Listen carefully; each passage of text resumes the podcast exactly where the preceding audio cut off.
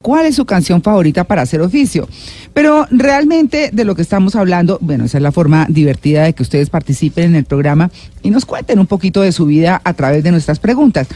Pero eh, lo que queremos es hablar sobre el trastorno obsesivo compulsivo de estar a toda hora con todo súper limpio, limpiando todo, lavándose las manos, eh, que hay que hacerlo, claro, pero ojo con las exageraciones.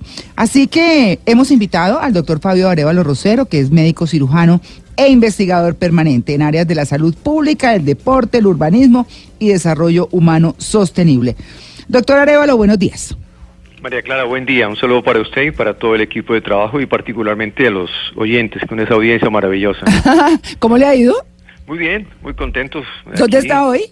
Bueno, en este momento estoy en la ciudad de Popayán. Hoy siempre vengo a ver mis pacientes que no los descuido. Claro. Entonces nos, tenemos que movernos y aquí estamos. Ay, bueno, pero qué bien, qué bien.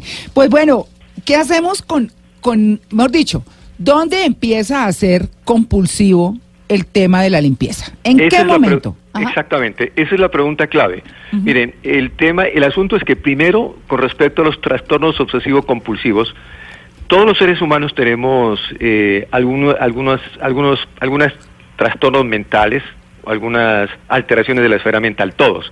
Y todos tenemos, eh, de alguna manera, por la condición humana, sí, algunas obsesiones, algunas compulsiones, todos. Eso no se, aquí no, aquí no se salva a nadie.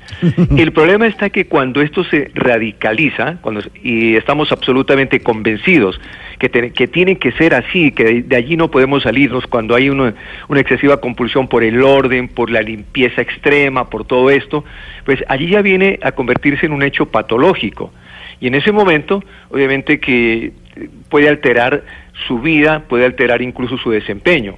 Y hay que mirar bien de dónde viene esto. Generalmente estas cosas, este tipo de comportamientos ya extremos, radicalizados, vienen a veces de, sus propios pensamientos que han evolucionado, ya sea por concepciones religiosas o por una educación familiar eh, un poquito desviada a veces, porque le dicen, mire, existen estas amenazas en, en su vida cuando es niño, cuando es joven, y debe afrontarlas y enfrentarlas. Incluso le hablan de incertidumbres, le hablan de que tiene que ser eh, eh, un ser humano perfeccionista, arrancan por allí. Y a medida que, el, que el chico, el joven va creciendo, pues se va radicalizando mucho más y llega un momento en que definitivamente eso le altera totalmente su vida. La obsesión por la limpieza, la limpieza es muy importante, la higiene, eso es lo que más estamos trabajando.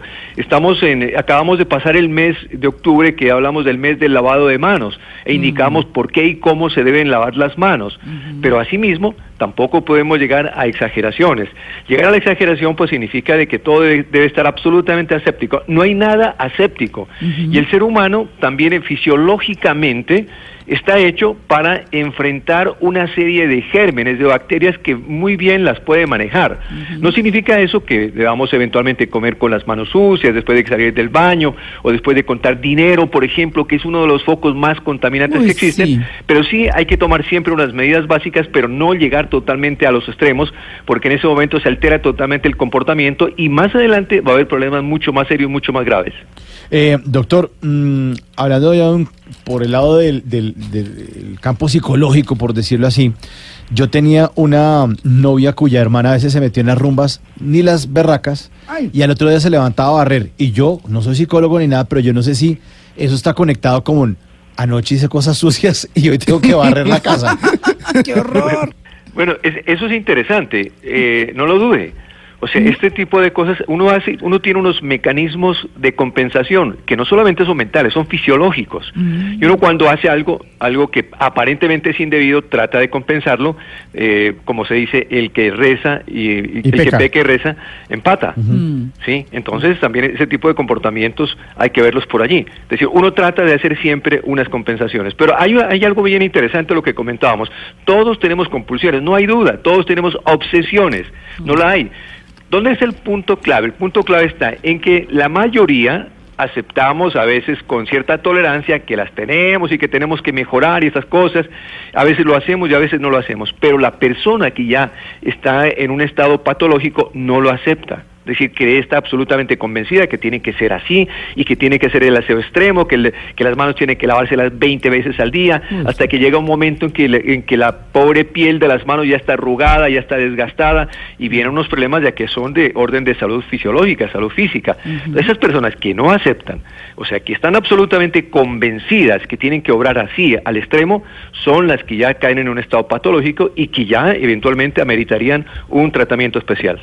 Bueno, también eh, cuando, em, bueno, a mí me gusta mirar mucho los documentales en Netflix, ¿no? Y no recuerdo si es dentro de la serie de Rotten, que es una serie de documentales que hay muy interesantes sobre los alimentos, se habla entonces del tema del maní.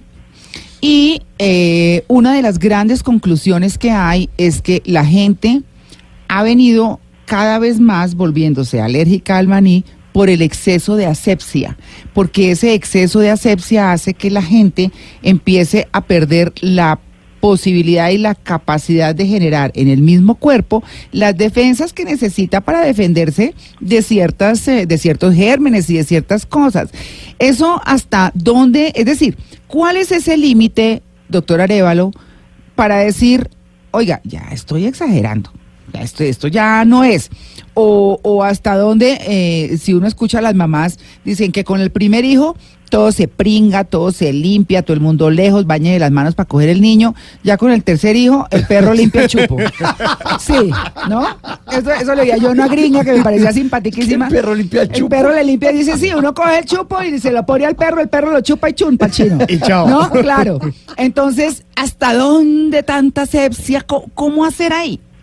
No, aquí hay que, primero eso es absolutamente cierto lo que comentan con respecto a que cuando uno tiene unas condiciones de sepsia extrema con sus hijos desde muy pequeñitos, que los vuelve niños de niños casi que de cristal, de urna, pues obviamente que no van a poder de, tener la capacidad para desarrollar una serie de mecanismos eh, de defensa, mecanismos de acompañamiento propios, de orden fisiológico. Y si los tenemos en una urna de cristal, pues el niño con el primer contacto, ya de joven el primer contacto con alguna, algún alimento en particular, llámese maní u otros, incluso algunos cereales, pues puede desencadenar alergias y muchas, muchas más alergias. Pero también hay que tener en cuenta el que el componente alérgico es genético. Igual ocurre en el tema de los síndromes, eh, síndromes compulsivos. Ah, hay un componente que es genético también. Hay, hay familias, eh, familias eh, que tienen por herencia un riesgo, por ejemplo, de esquizofrenia o de algún de, ansiedad extrema y otra serie de cosas. Eso también hay que tenerlo en cuenta. Pero el, el asunto ese de tener una limpieza extrema, pues con los con los alimentos, una asepsia extrema, pues, tampoco es bueno. Hay que hay que tener un límite. Generalmente hay que tener cuidado con alimentos crudos, por ejemplo, con las verduras, hacer el lavado correspondiente. Mm. Mire, uno jamás va a lograr que una verdura, una fruta quede absolutamente limpia, no lo va a mm, conseguir, por más que quiera. Siempre va a haber unos, unos, unas pequeñas muestras de gérmenes que son tolerables para el organismo. Y recordemos que nuestro sistema digestivo está lleno, lleno de, de gérmenes mm. que la mayoría son, son, no son patógenos. bueno, la flora bacteriana. sí, la flora bacteriana que, que transforma, que ayuda, que se vuelve un catalizador y que ayuda en, el, en la digestión. Entonces, todo eso es necesario, pero si eh, llevamos una sepsia extrema, esa flora bacteriana va a desaparecer. Y si tomamos una leche, un alimento estos que son un poquito difíciles de digestión, va a generar unas grandes eh, alergias. Ahí, los cuidados que hay que tener son con los alimentos, básicamente los, todos los básicos, con los alimentos crudos, con el lavado de manos, con eso, nada más, pero sin llegar totalmente a estos extremos donde uno cree que todo está eh, contaminado, donde hay una, uno cree que debe tener una, una responsabilidad excesiva, un perfeccionismo que en algunos casos se nos ha inculcado. Y a veces, como lo hablábamos, hay religiones que vuelven, que convierten a los seres humanos en seres que se eh, tienen que volverse alienados frente a algunas situaciones. Y con eso hay que tener cuidado con el con la alienación. Bueno, eh, está interesantísimo el tema interesantísimo porque uno se encuentra con gente que hasta le hace que uno quitar los zapatos para entrar a la casa. Sí, que el tapete, que la cosa, no, es terrible, pero bueno. Pero bueno, eh, doctor Arevalo, yo le voy a, no voy a desaprovechar su presencia para preguntarle cuál es su canción favorita, si usted hace oficio. Sí, no, claro, todos tenemos que hacer oficio y nos encanta. Y además que hay otra cosa, eso permite eh, desestresarse y cambiar de mm. actividad. A mí me gustan mucho las canciones de Santana. Ah.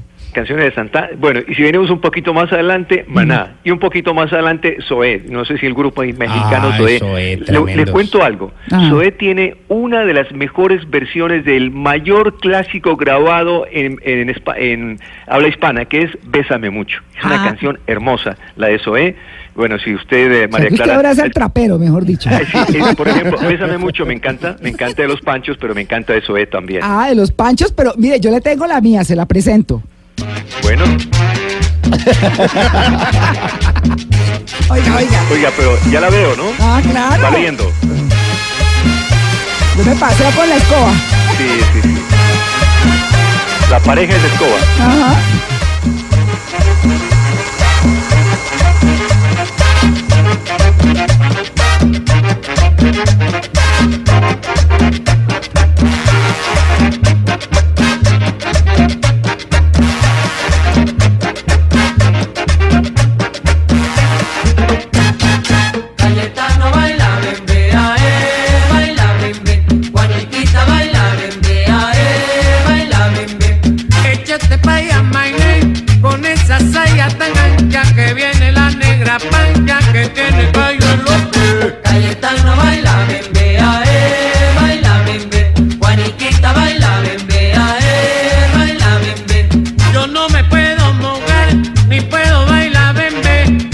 Anoche yo la ve y ahora voy a planchar. Cayetano baila bembe, ae, baila bembe.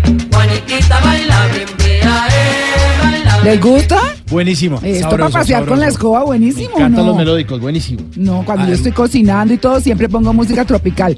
Esta pues es una de tantas. ¿Ah, sí? Ahí está cocinando. Sí, Ah, batiendo huevo. Ah. batiendo huevo. Ay, qué delicia. Bueno, vamos a seguir más adelante con este tema del exceso en la sepsia y demás. Ustedes síganos contando en arroba Blue Radio Co con el numeral en Blue Jeans.